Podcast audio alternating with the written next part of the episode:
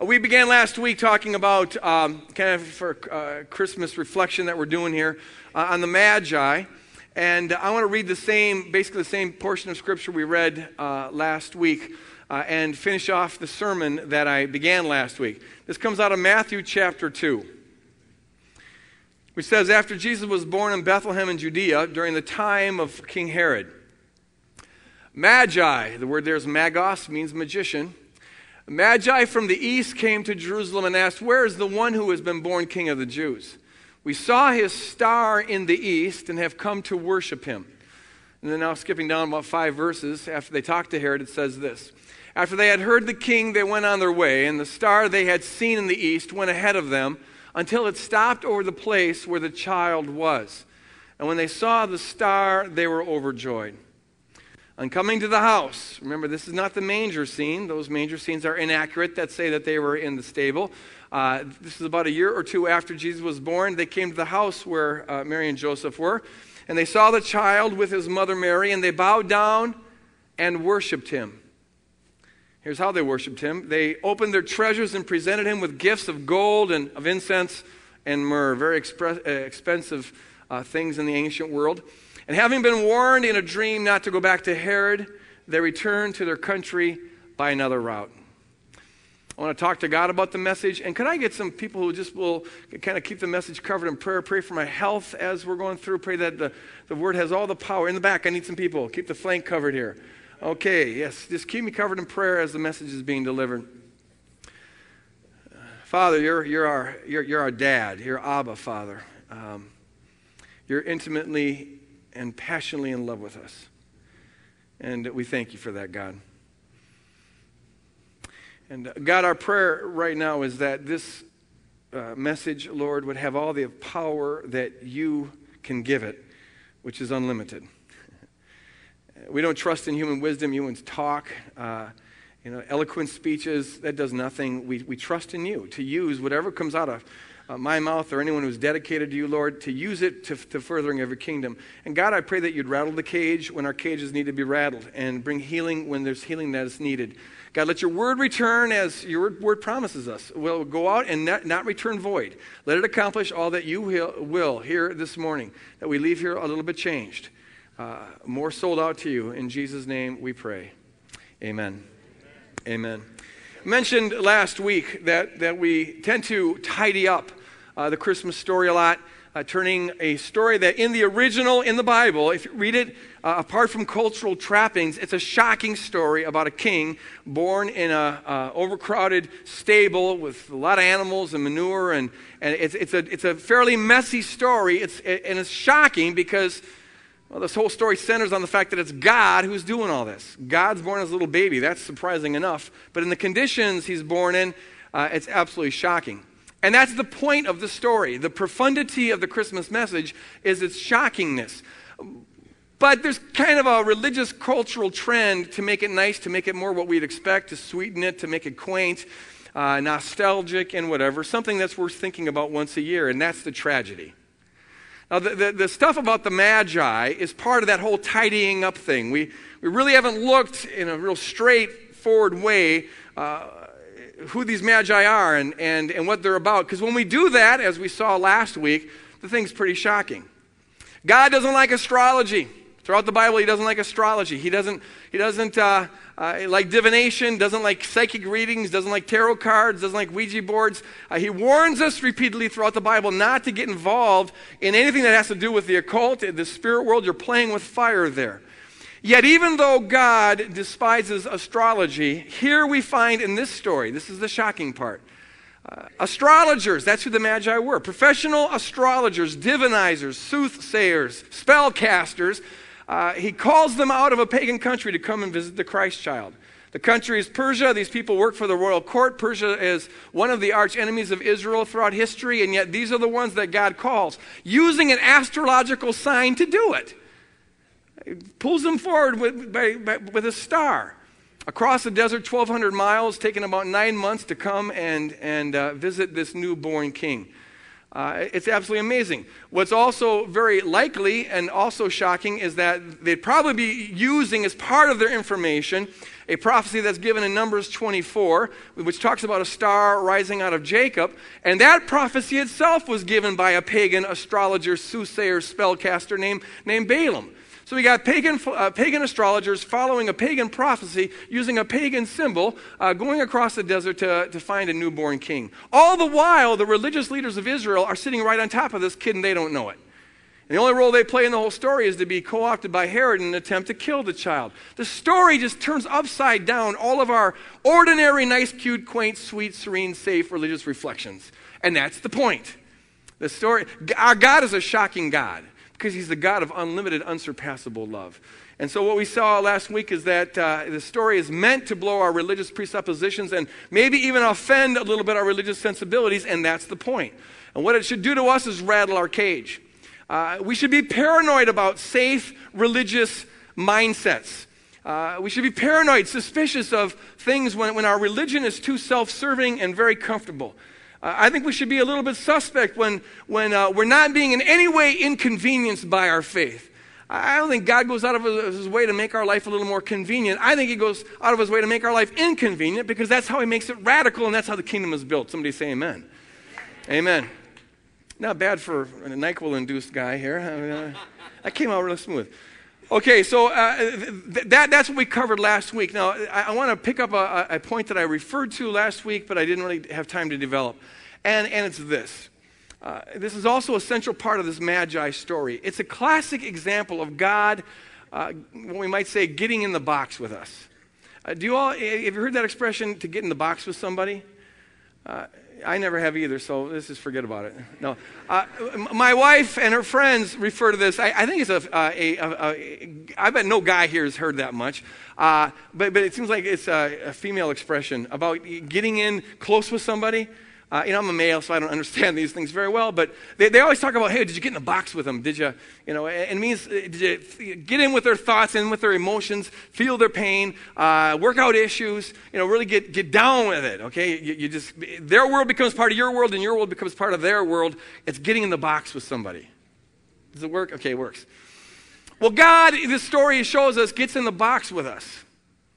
He comes down to our level. He, he operates on, on, on our mindset, even when our mindset is pretty carnal, screwed up, and sinful.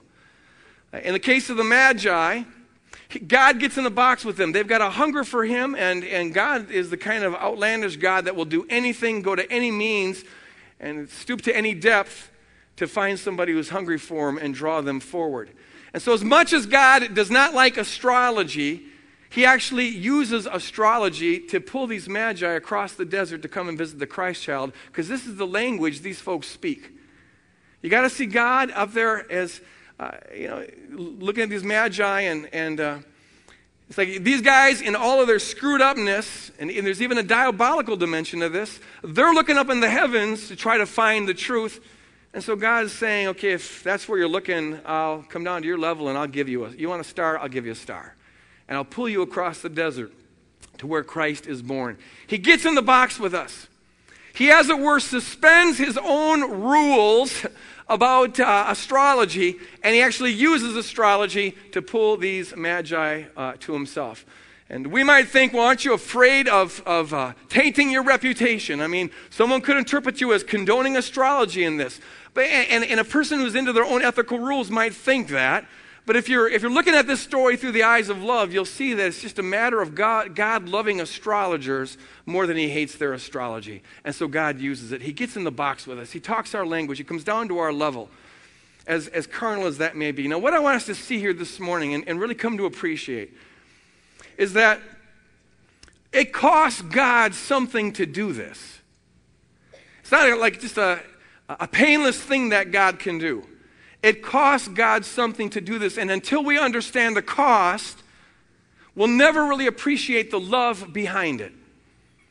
Uh, let me use this illustration. Uh, on Friday night, uh, a friend of ours, uh, their daughter was uh, making her debut as a model. And so there was this, um, uh, oh, what was it called? A, modeling thing, a, a, fashion show, that's what it was. fa- it's a NyQuil. Uh, there was a fashion show. And so uh, we went to this fashion show. It was one of these high fashion shows. I never heard that term before, but, but it means kind of exotic and, and you know, it, it's out there, okay? Um, we went to this fashion show, and our, our, friend did really, really good. We're very proud of her. And it was a fine fashion show, kind of a stretching experience for a 46 year old male, but I, I, I'm, I'm down with it, man. I'm cool. You know, you know what it is. So I, I, I'm into fashion. Okay, that was fine. But the fashion show was held at this club. It was Club Escape in Minneapolis. Never been there before. But uh, as soon as the fashion show was done, um, the atmosphere of this place changed pretty radically. We had to wait there as uh, our friend went and got changed, and we are waiting for her to come back out, and then we're going to go home. And while we are waiting, uh, there was, I, I, can only describe it as a, a, an intense spirit of sensuality descended on the place like this. It was like someone all of a sudden turned up the heat uh, boom, just like that. The dance floor was full of people dancing, but, but that's not dancing as I remember dancing. I, I, I like to go out dancing. I love to dance. I dance in church all the time. Uh, but, but this wasn't dancing. It was more like foreplay, uh, honestly. It was, they call it grinding, and it, it, everyone was sort of imitating these sexual moves. Um, on the screen, there was this uh, kind of uh, pornography uh, you know, soft porn where they had strippers and, and, and people touching themselves, and, and it was just all over the place, and the music and the crowd. And it was like all of a sudden we're in the middle of Sodom and Gomorrah. Um, it, it, was, it was kind of a, a shocking experience, honestly. I, I began to grieve on the inside. I, I began to get mad. I, I, the only time I've ever seen this before is when I'm flicking channels and I come to VH1 or MTV, and, I, and you see people hitting on each other and doing this thing that they call dancing, which is really a, a sexual foreplay. And, and, and now I'm looking at this crowd, and it's like they're brainwashed by that media. They're, they're just doing what they see the people on TV doing, they're, and they're hitting on each other. And, and I, I was angry at the devaluing of, of, of the human body and the uh, degrading of this beautiful, uh, this beautiful beautiful gift that God gave us, the, the, gift of sexuality, and here it's being flaunted like it was a quarter, you know, worth a quarter. I, I, I was mad at it. I, I, all of a sudden found myself very angry at Britney Spears and Madonna, and uh, really, and I had to work really, really hard to do what I always preached we're supposed to do, and that's to love unconditionally all people at all times, no questions asked, no ifs, ands, and buts.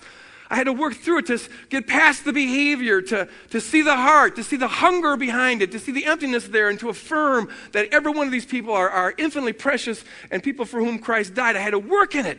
I had to work past the anger and, and all of that.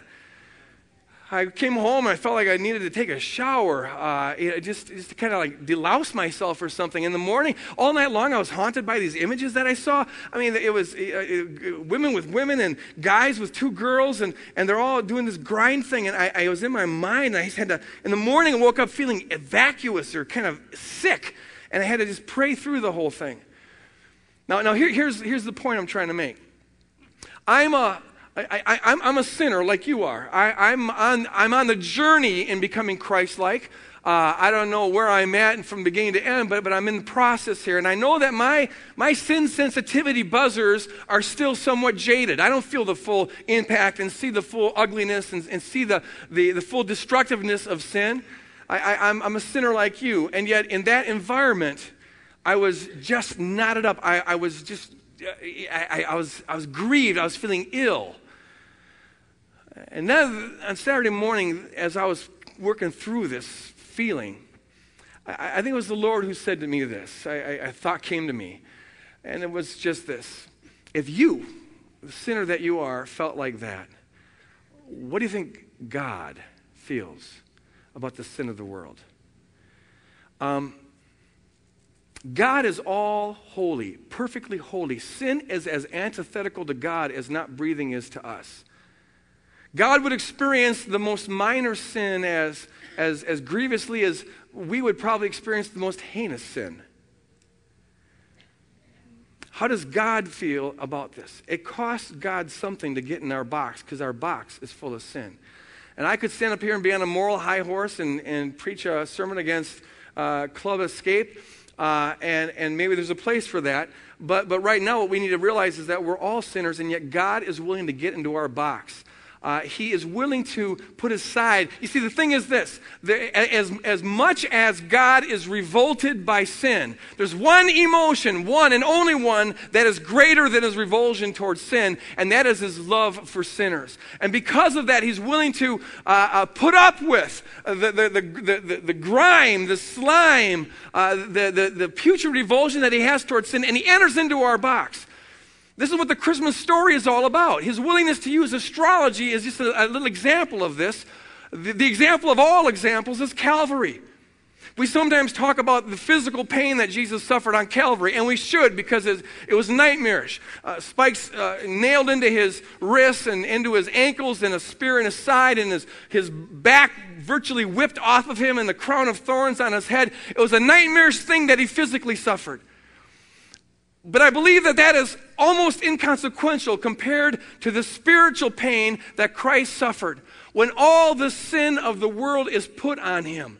Uh, what I experienced at Club Escape was nothing, it, it, one infinity of what God experienced on the cross of Calvary. He dives into our mess. Why? Because there's something He loves more than He hates our mess, and that is us and he's willing to get his hands dirty. A prudish God never would do this. An uptight religious deity would never think about this. He'd be way too holy to use astrology and way too holy to get involved in my life. But the true God revealed in the person of Jesus Christ, out of his outlandish, passionate, unwavering love, dives headfirst into the worst, worst that the world has to offer. The Bible says this in 2 Corinthians chapter 5 that God made him who knew no sin to be sin for us, to be sin for us, to become sin for us. Why? So that we might be made the righteousness of God in Him. The authenticity of the righteousness, of His righteousness that we have, is paralleled by the authenticity, if you will, of the sin that He absorbs on Himself uh, on the cross of Calvary. And I don't think we can even begin to get the, the, the slightest, uh, faintest image of what it was like for Him to go through that hell but he was willing to do it on the cross of Calvary. Not just the immoral sin of licentiousness, not, but, but all the greed of the world, and all the hatred of the world, and all the murders of the world, and all the kidnapped children of the world, and all the Stalins of the world, and all the Hitlers of the world on the cross of Calvary. This is why he came into this world. This is what the Christmas story is all about. On the cross of Calvary, he absorbs the whole thing right there. He absorbs it. The horror that he must have been going through at that moment. Uh, no wonder he cries out, My God, my God, why have you forsaken me? But he's willing to do it. Why?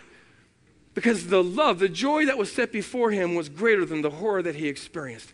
There's one thing and one thing only that is greater than God's revulsion towards sin, and that is his love for you, so he wants in on your mess. He wants in on your mess. Whatever the mess may be, you got to know this. You can't outmess God. Uh, there's no depth you can sink that He won't go to, to, to, to, to turn you around. Let Him in on the mess of your life. I don't know where you are right now, but Holiday season tends to be a time of intensified messiness. Has anyone noticed that? Issues kind of come to the surface, stuff that you can ignore all year long, now you got to deal with. Uh, you know, our lives get messy. All of our lives are to some degree messy, some maybe more than other by normal human standards. But you know what?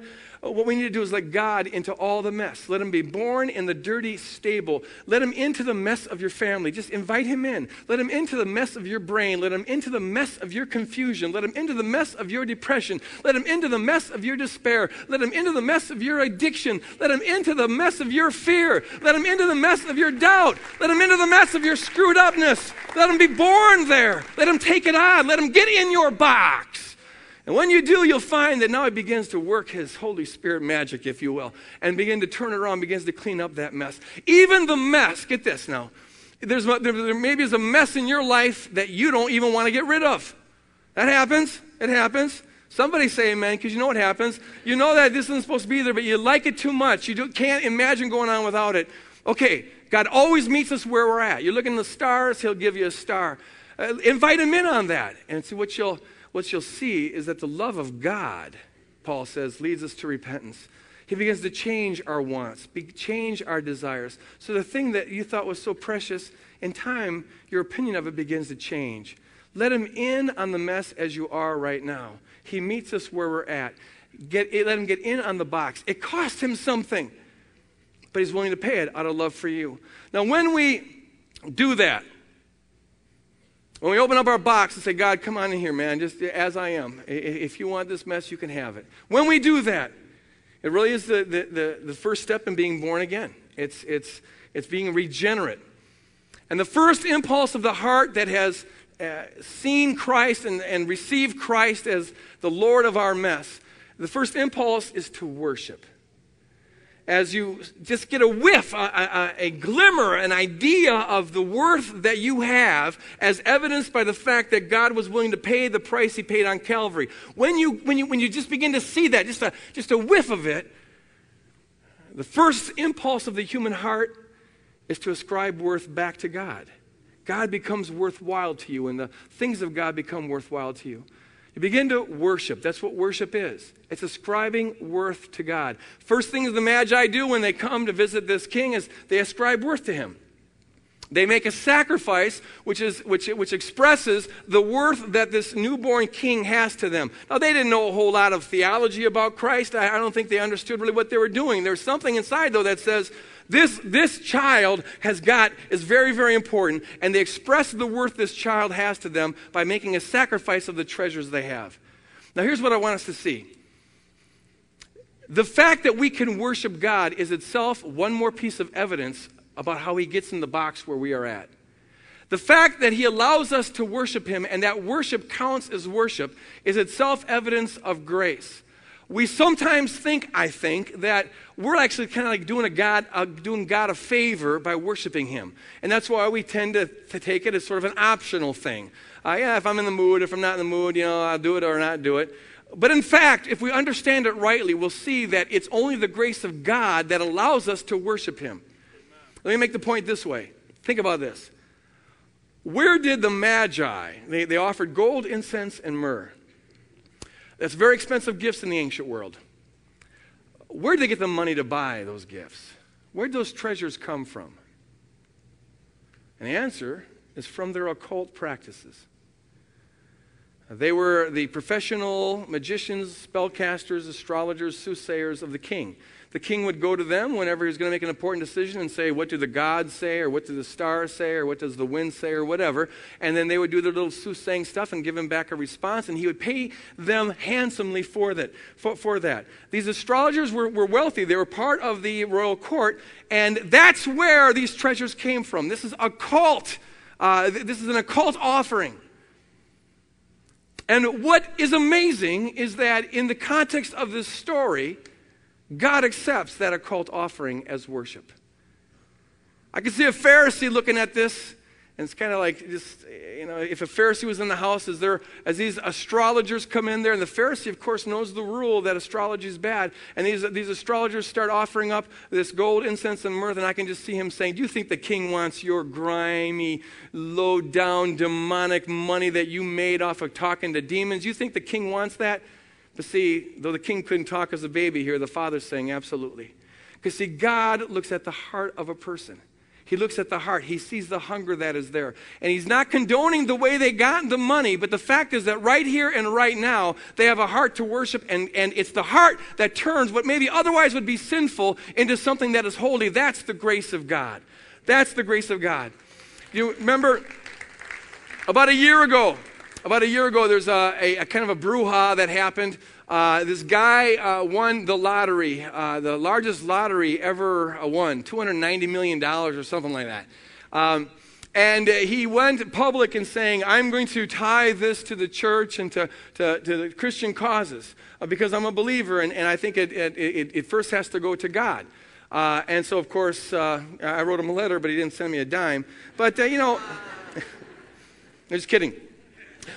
But, uh, uh, okay, so the guy wants to tithe out of this incredible lottery winning. Now, there was a, a, an article that was written uh, called The Wages of Sin. And the article basically said this uh, any, any church that is really committed to the cause of Christ should not re- accept this money because this is, this is tainted money. This is uh, he says here, uh, if you win that lottery, don't turn our way. Calvary, the road to Calvary isn't paved with Powerball tickets, but with blood. And we don't want your tainted mammon. Uh, we, we, we, don't want any of your plunder. And, and you know, this is this un, uh, ungodly mammon, tainted money. And, and so God doesn't want it. You keep it. And a lot of pastors got on board with this saying, yes, we are, you know, we, we will never accept lottery money. They signed covenants and got on the radio and, and uh, all sorts of stuff. Now, now here, here's the thing.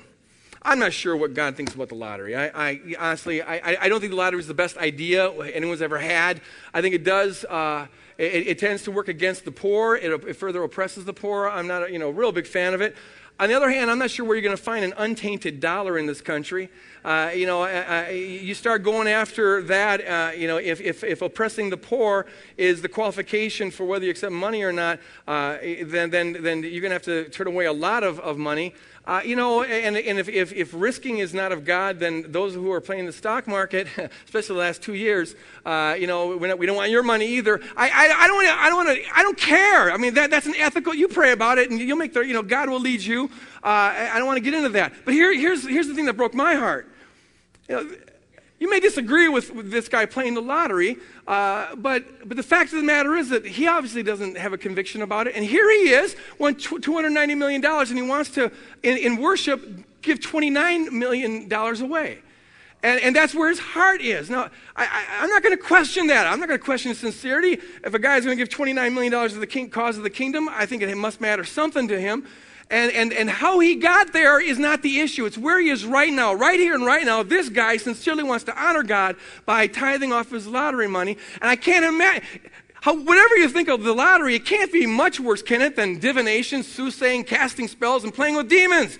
And Jesus accepted their offering. Why? Because their heart, amidst all their screwed upness, their heart was in the right place and they offered up to God. And when you offer something up to God, how, how you got to where you are isn't the issue. It's where you are right now. And what otherwise would be tainted and dirty and ungodly becomes something preciously holy in the sight of God. It's the heart that makes it worthwhile. Amen. You see, you may maybe don't have a very good voice. Maybe you can't hold a tune. Maybe maybe when you open your mouth to sing, it sounds like a squash toad with laryngitis. Uh, you know, whatever. I, I, don't know what a squash toad with laryngitis sounds like, but I bet it's not very pretty. You know, fine. But the minute you, when, when you out of a sacrifice of your heart are giving that praise to God, your voice becomes angelic. You've got a holy voice that becomes holy music when it's dedicated to God, and it delights the heart of God and it causes the angels to dance. And maybe that you don't have a lot of talent. You can't play the organ like these folks can, and you can't, you know, sing like Norm can, and you can't, you know, play drums like that guy can. You, maybe you don't have a lot of talent, but you know what? You take whatever you can do. And, and when you dedicate it to God, the time and the energy that you put uh, in a Godward way out of the sacrifice of your heart, oh, you're talented in kingdom terms. You're an Olympic athlete in kingdom terms. You, you, set up chairs for God, and that's, that's an act of worship. Work out in children's church, that's an act of worship. Uh, pass the bucket and ushering, that's an act of worship. Go out on a short term mission trip, or whatever you do, it becomes something holy and precious. The quality of the thing in and of itself isn't the issue. The heart behind it is. And when the heart is behind it, it becomes something precious, a, a, a, an act of worship to God. You got hands, raise them up and worship, and they become holy hands. And you got feet, you dance them and worship, and they become holy feet. Whatever you've got, whatever, whatever time you can invest, you've got one dollar. Maybe you can't put in $29 million, rats, but you got one dollar, and if it costs you something to give that dollar, you got to realize that's a holy dollar. That's a holy dollar, and God can multiply it like the loaves and the fishes, and it becomes an outstanding weapon that God uses to further the kingdom of God against the kingdom of darkness.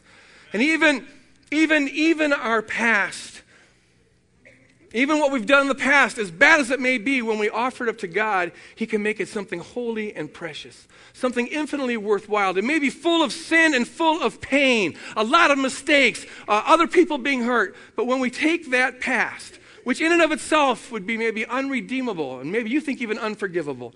If you say, God, come on into this mess, I offer it up to you. I'm, I'm, I'm telling you, God can, can take what the enemy intended for evil and he uses it for good. It becomes something holy, an offering of praise unto God.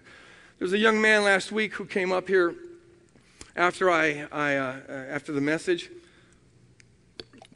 Real kind of fiery, vibrant young man who well, he wants to be a preacher. I don't know why he was talking to me, but he wanted some advice on preaching. And uh, uh, he's kind of like, like I, don't want to go to college, so what's the next step I should take? And I kind of pointed him to YWAM to get involved in some work like that and start testing out his gift. In the course of our conversation, this is why I love, I love what God's doing here. The stories like this are all over the place. We got to do a better job of getting them out there. But this young man, he told me he's just been coming here for a few weeks, but uh, God's working in his heart, and he's now coming out of uh, this group called the Aryan Nations, uh, the skinhead racist group, Aryan Nations. And amen, amen, amen. Praise God, praise God, amen. Ain't nobody on this planet that's unreachable. and so, and, and, and then he said this. He says, you know, I, I God's just kind of doing work in me, and, and I'm, I'm, you know, really going in this direction. Uh, but I've got racist tattoos all over me, uh, real vile racist tattoos. And I'm wondering, is this going to be like a, a hindrance in ministry? And I, and, and I felt like the Lord just sort of, you know, like a spirit of prophecy came on me as I'm talking to him. And if, if, young man, if you're here, I don't remember your name, but if you're here, this, I want you to listen up because I'm going to add to it. Um, uh, but it, it, there was just a prophetic word that I gave him, and it was basically this It is really bad what you were involved in, but it is really, really good that you're coming out of it. Amen? Amen. And what God, what the enemy intends for evil, God can use for good.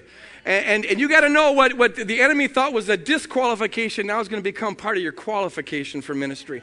And God is going to raise you up and give you a, a, a love, a fire, a passion for people of color like you can't believe. You're going to you're to want to hug every African American you see, and you're going to want to kiss Native Americans. You want to just fellowship with the Hmong and Japanese or whoever. God's going to give you this outlandish love, and you are going to be used to tear down racial walls, and you are going to be let, used to set the captives who in bondage to racism free. Amen. Amen. Amen.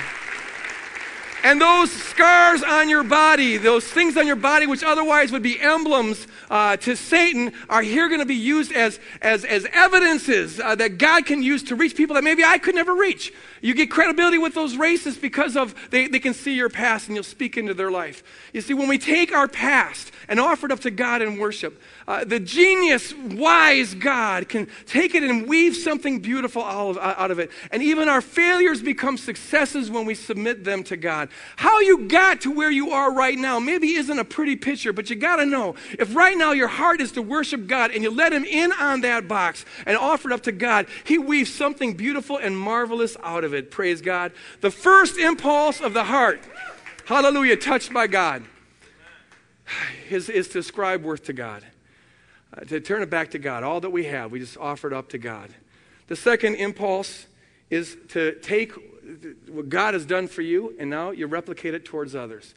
Uh, he got in your box, and now there is, if you'll listen to it, if you be sensitive to the Spirit, inside of every believer, there's an impulse to be Christ like to others, which is about setting aside our ethical opinions to get into the box of others. As God did with the astrologers, so we are called to do. We collapse the tree of the knowledge of good and evil, the main thing that prevents love from happening, in order to enter into the box of others. Uh, this is the center of the center, we said all last year.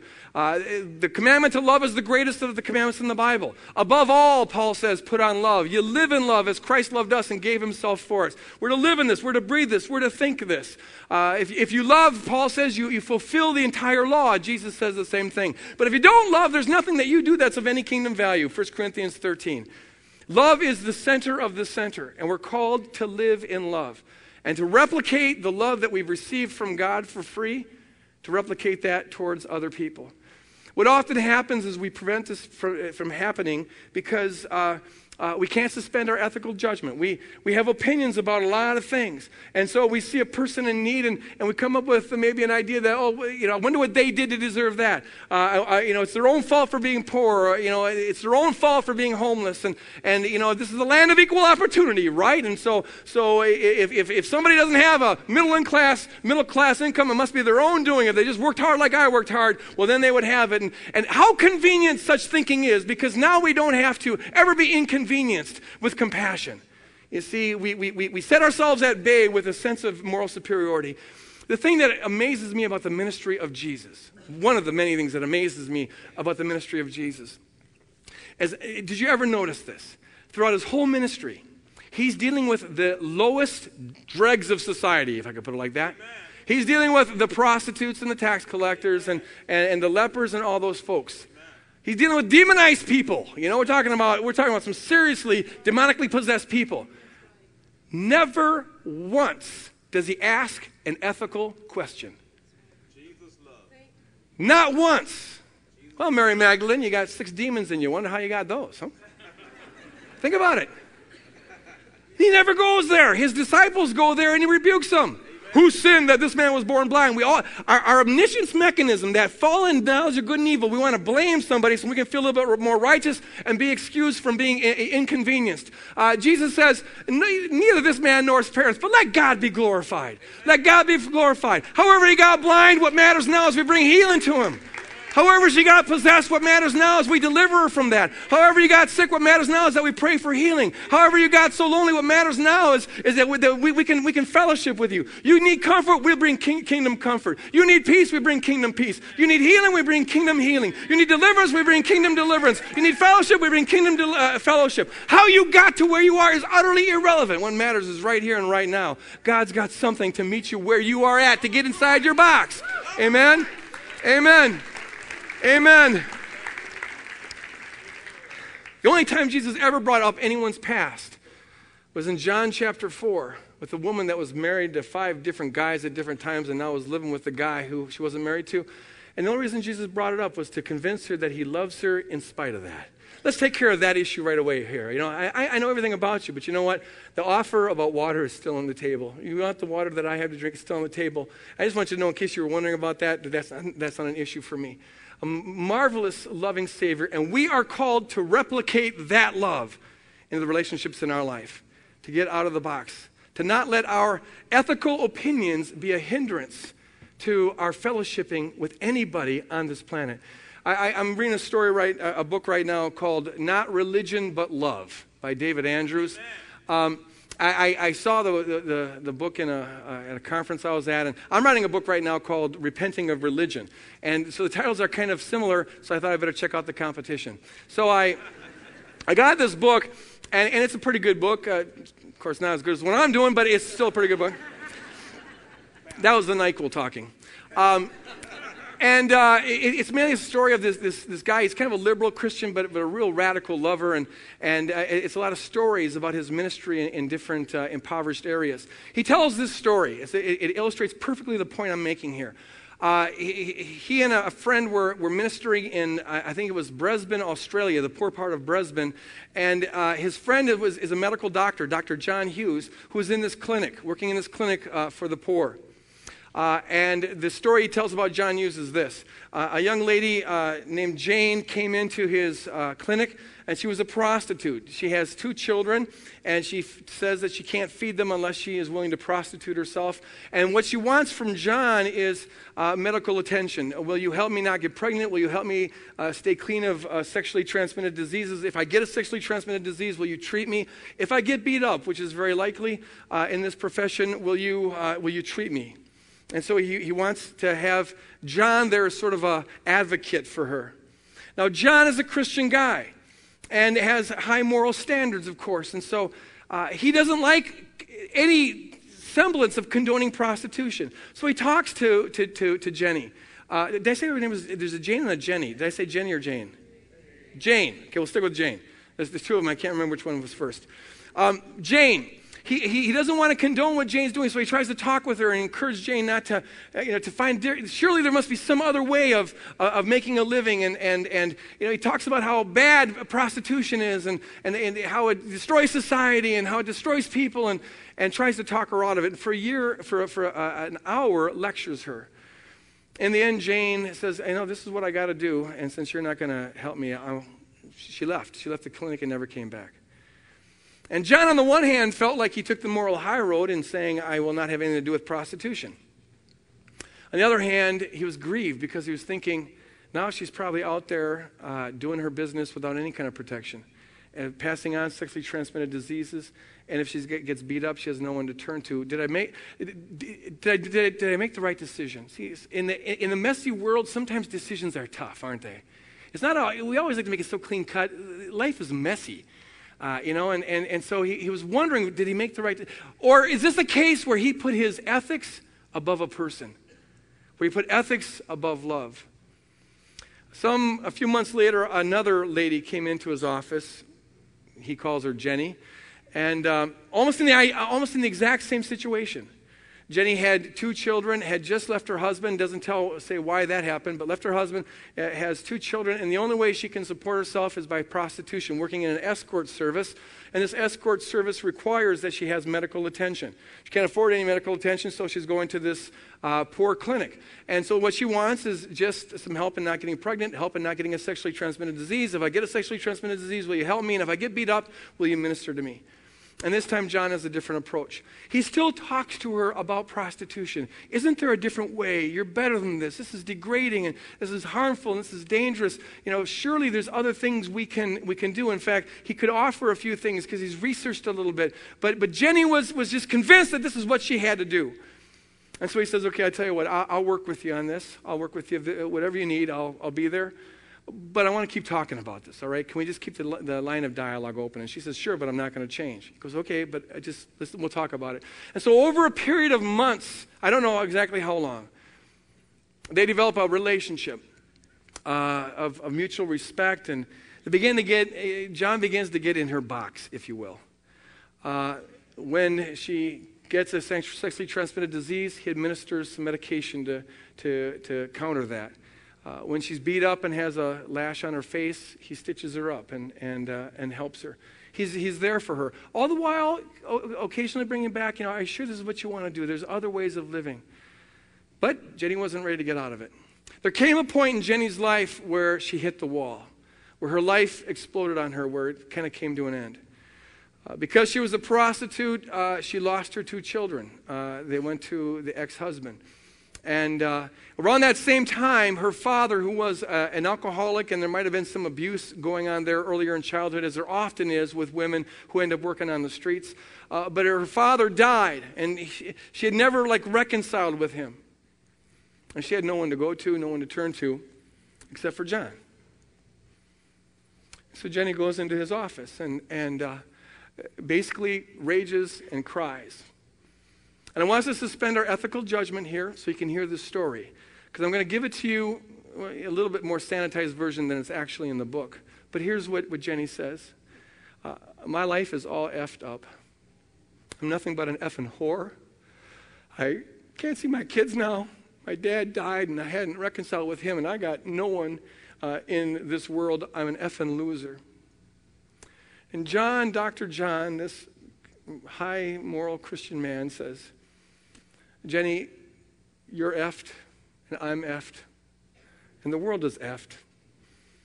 But you got to know that there was a Savior who came into this world to help effed up people like you and me Amen. and introduced her to Jesus Christ.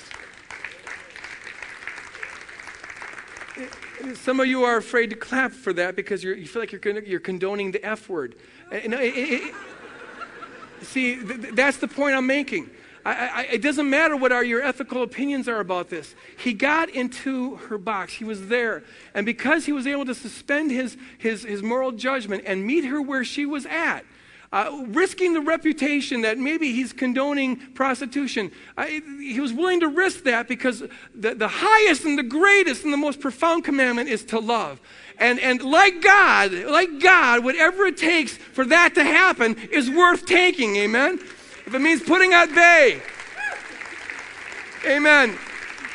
Praise God. If it means suspending our own opinions, sometimes it's what we do. We are called to live like that uh, to let God move us out of our nice, safe, secure boxes and enter into worlds that maybe are a little messier than ours, maybe a little confusing, uh, more confusing than ours, to leave the nice, uh, all, all things are answered security of our ethical and theological systems and, and, uh, and out of love enter into the box of others. To maybe, to maybe let God move us somewhat out of our nice enclosed area of riches and, and start to have a heart for, it, to get in the box of the poor and move out of our nice, safe, secure homes and, and, and have a, I, I, get into the box of the homeless and, and visit those who are in prison, however God might leave, to leave our, our nice little sanitized religiosity and get in the box of those who maybe don't fit our categories very well, to leave the nice security of, of our box of homogenous friends where everybody is of the same ethnicity as us, and to let God begin to move us to develop relationships with people uh, that are, that are, are, that are of different ethnicities. And, and, and maybe it's a little awkward at first, a little inconvenient. At first, you don't quite understand all that's going on, but God uses this to stretch you, and God uses it to build bridges. God uses it to expand His kingdom of love. Let God inconvenience you to get out of your box and to get into the box of others. Amen. Amen. Amen. It's, it's what the Christmas story is all about. Where God gets into our box, and now He moves us to get into the box of others, to take on their world, and that's how the whole thing spreads. That's how the kingdom of God spreads. Amen. Wherever you're at today, I don't care how messy it is, you got to know that you can't outmess God. Let Him in. And wherever you are today, I encourage you, however much you are able to get into other people's box, God wants to do more of that. And let Him stretch you, let Him move you. All around you, there are opportunities to do this. Just let God move you out of your conven- comfort zone and convenience zone and to incarnate yourself into the life of others that love may be spread. Collapse the knowledge of good and evil, collapse the judgment, and love people as they are. And watch how God uses you to transform them, just like that's how God transforms you. Gets on the inside first and out of that begins to clean people up. Can we stand? And I want us to close our eyes to pray. I want to ask, there's two, two questions here. Just, I want you to, uh, I'm going to pray for two areas. Number one, there are probably some here this morning who have a mess that they don't think, they think, you think God's too pure to get involved with that. And I just encourage you to look at Calvary where God just says very out loud that His holiness is found in His willingness to dive into sin. Let Him in. Let Him in. Let Him in on that mess, even the mess you don't want to let go of. And maybe some are here who have never let Jesus into their lives at all, let alone their mess. And I encourage you this morning, I'm going to pray for you, but when we're done, I encourage you to come up here and to my right.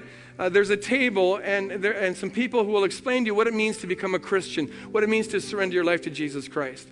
And for all of us, ask this question. I want us to leave with this question How can we replicate Christmas in the lives of those around us? In our spouses first, in our children second, in our neighborhoods third, in our employment places fourth, in the gathering area. Uh, how can we open our lives up to get involved in others, to love them, and spread the kingdom? So, Father, in Jesus' name, I thank you, God, just for God physically getting me through this message. I didn't cough again, praise God. And I want to give you the glory for that. Lord, thank you for sustaining me. Uh, God, I pray that you would, Lord, just by the tenderness of your spirit, touch the lives of those who maybe think their life is too messy for you. Uh, God, uh, work in their heart to show them, lift up the blinders so that they can see that uh, however much you may disagree with what they've been through, maybe what they're in right now, your love for them is whole lot higher than that. And God encouraged them to let you in. Lord, help us to let you into the mess of our families and the mess of our confusion and whatever other mess we have.